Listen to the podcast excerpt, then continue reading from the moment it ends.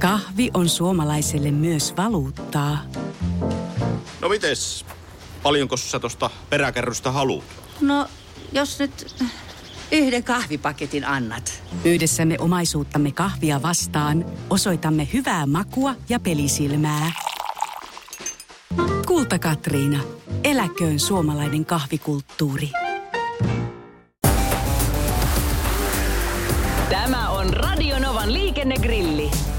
Kysyt ja kysymys grillissä tirisee liikennegurumme Jussi Pohjonen. Lähetä oma liikenteeseen liittyvä probleemasi Radionova liikenteessä ohjelmaan osoitteessa radionova.fi tai Whatsappilla plus 358 108 06000. Kiinnostaisi tietää, koskeeko työkoneita samat liikennesäännöt kuin muitakin tiellä liikkujia. Nykyään työkoneet liikkuvat normaalin tieliikenteen seassa kaikki mahdolliset työvalot päällä. Nuo 360 astetta valaisevat hajavaloa antavat tehokkaat LED-valot sokaisevat vastaan tulijaan täydellisesti. Voiko työvalot vaatia sammuttamaan siirtymien ajaksi? Kyllä, toki, ja näin pitäisi tehdäkin. Eli, eli totta kai siis työtä tekevät laitteet saavat määrätyistä liikennesäännöistä ilman muuta poiketa, kuten varmaan tässäkin lähetyksessä monen kertaan olemme sitä keskustelleet, mutta tietysti tämä valoasia sitten on sellainen, että valitettavasti joskus välillä näkee, että juuri tämmöiset niin työntekoa helpottamaan tarkoitetut valaisimet saattavat jäädä sinne päälle. Esimerkiksi tulee mieleen jossakin traktorissa vaikka taaksepäin tämmöistä ihan valkoista valoa suuntaavat valaisimet, jotka niin kuin varmaan valaisee sen takaosan, kun lumitöitä teet, mutta sitten kun lähdet liikenteeseen, niin ilman muuta ne pitäisi sammuttaa, ettei takana tulijat häikäisty. Eli, eli kyllä se näin on, eli nämä työvalot on vain työn tekoa varten eikä siirtymätaipaleelle. Mä muuten koin juuri tällaisen tilanteen hmm? ihan siis tässä viime viikolla, voisiko olla jopa tällä viikolla. Ajoin tämmöisen pienen kauhakuormaajan takana ja voi että se oli ärsyttävää, kun siellä oli ne kirkkaat valkoiset valot osoitti minua suoraan silmään. Niin totta, onneksi olin tuossa kaksikaistaisella tiellä, niin sitten yritin poukko mennä reippaasti sitten siihen Toisella edelleen. silmällä. Joka, niin, reippaasti siihen edelleen, joka sitten taas toisaalta toi vaaratilanteen siihen, että mä lähdin sitten kiireesti pois hänen takaa. No niin, tässä on ihan selkeä tämmöinen ketjureaktio nyt Mm, havaittavissa. että kyllä, kun yksi, kyllä. yksi rikkoo, niin sitten tämä koko dominoefekti iskee kimppuun. Vahinko kiertämään niin kuin kouluhiihtokisoissa, jossa otettiin aina ne sauvat, mitkä olivat paikalle jääneet. Ja joku sai sitten lopulta jonkun yksittäisen. Meillä on lisäkin kysymyksiä. Kyllä. Laura kyselee tota, tämmöistä Jussi sulta, että jos henkilöautossa matkustaa esim. koira ja se ei ole kytketty niille tarkoitettuihin turvavöihin ajon aikana tai lemmikeille suunnattuihin kuljetushäkkeihin, niin voiko poliisi antaa sakon, jos koira matkustaa vapaana penkillä tai vaikka apukuskin sylissä? No tuota, tätäkin täytyy vähän johdatella, eli, eli turvavyön käyttösäännökset koskee henkilöitä, ja mehän olemme semmoisen päätöksen tehnyt, että se koira ei henkilö ole, vaikka se välillä ehkä siltä vaikuttaakin, että, että tavallaan niin kuin turvavyön käyttöpakko ei, ei koske lemmikkieläimiä, mutta sitten taas kaikki irtaalla olevat esineet pitäisi olla varmistettu sillä tavalla, että ne eivät pääse ajon aikana liikkumaan, ja seuraava kysymys on sitten, että onko se koira kenties esine, joka pitäisi varmistaa. Eli, eli tota, kyllähän tässä oikeasti vastuullinen koiranomistaja kiinnittää joko tämmöisiin turvavyövaljaisiin tai sitten johonkin kantokoppaan, joka laitetaan sinne autoon kiinni, koska ihan juuri siitä syystä, että kun joku äkkitilanne sillä liikenteessä tulee, niin koirahan nyt ei pysty ennakoimaan eikä, eikä niin kuin miettimään näitä ja se saattaa vaikka jarrutustilanteessa tosiaan lentää sinne etujalkatilaan, jopa lyödä päänsä ja loukata. Ja mitä lemmikki tekee, kun se loukkaantuu, no se pyrkii omistajansa syliin ja sitten siinä, jos autolla ajelleet ja Bernhardin koira kesken ajamisen tukee syliin, niin liikenneturvallisuudesta ollaan jo aika kaukana. Eli, eli tota,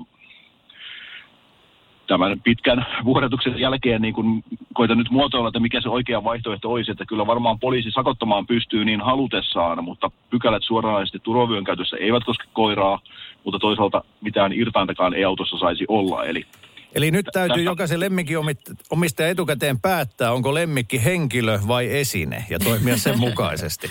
Kyllä. Tämä on, tämä on hyvä ratkaisu, tai sitten jokainen voi niin kuin hyödyntää vastausta niin kuten parhaaksi kokee sen, mutta tota, se ei ole asia ihan yksi selitteinen kuitenkaan. Niin mainittakoon vielä, että Laura kirjoittaa täällä viestissä vielä, että PS, koirani on turvavöissä. Hyvä.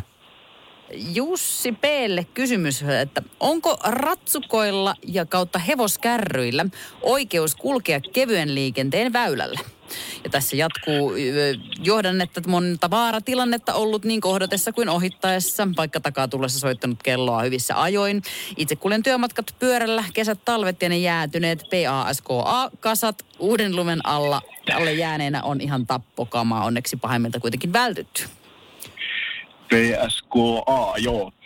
Siis tieliikennelain mukaanhan ratsukkoon hevosajoneuvoon sovelletaan moottorikäyttöisen ajoneuvon niin kuin liikennesääntöjä ja sitten kun oikein lähdetään muistelemaan, niin eihän sillä moottorikäyttöisellä ajoneuvollakaan ole mitään asiaa sinne kevyen liikenteen väylälle. Eli, eli ratsukolla ja hevoskärryllä ja näillä systeemeillä pitäisi mennä siellä ihan ajoradalla ja jättää ne kevyen liikenteen väylät vähän kevyemmälle liikenteelle. Eli tämä on se tiivistetty liikennesääntö keskeisesti.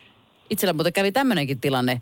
Ihan vastikään Espanjassa kävelimme hevosilla ke- kevyen liikenteen väylällä ja poliisit pysäytti meidät ja ohjasivat siihen ää, ajoradalle. Meinasit saada hevostelusta sakon. Meinasin. No, damn. Otetaanpa sitten seuraava. Leveä katu, jossa on autoja pysäköity aina välillä kadun varteen.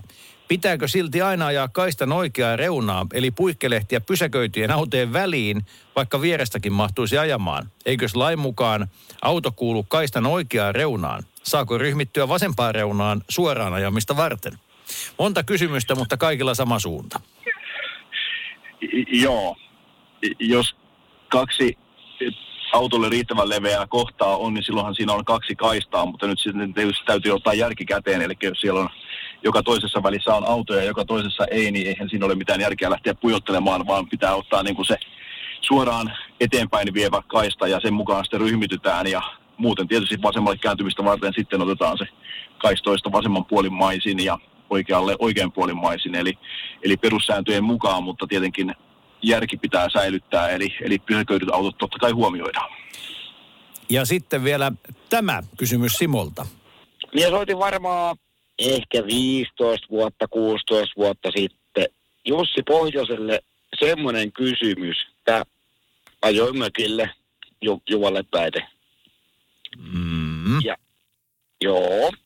Ja kysyin, että saako juoda kaljan ajaessa? Saa, jos joku toinen on kuskina, että eihän siinä mitään. Kyllähän Repsikö varmaan voi virvokkeita nauttia jo hyvissä ajoin virittäytyä tunnelmaan, mutta kyllä mökkitielläkin promillerajat vaan kovat ja aikanaanhan olemme paljonkin puhuneet tästä rattijuopumuslainsäädännöstä, että sehän ei ole mitenkään tiehen tai tiealueeseen sidottu, vaan rattijuopumus rangaistaan rikoslaissa ja rikoslakihan on voimassa Suomen joka kolkassa, eli se kannattaa aina muistaa, että ei ole yksityispihoja tai yksityisteitä rattijuopumuspykälien suuntaan. Radio Novan liikennegrilli. Lähetä kysymyksesi osoitteessa radionova.fi tai Whatsappilla plus 358 108 06000. Kahvi on suomalaiselle myös valuuttaa. No mites, paljonko sä tosta peräkärrystä haluat? No, jos nyt yhden kahvipaketin annat. Yhdessä me omaisuuttamme kahvia vastaan osoitamme hyvää makua ja pelisilmää. Kulta Katriina. Eläköön suomalainen kahvikulttuuri.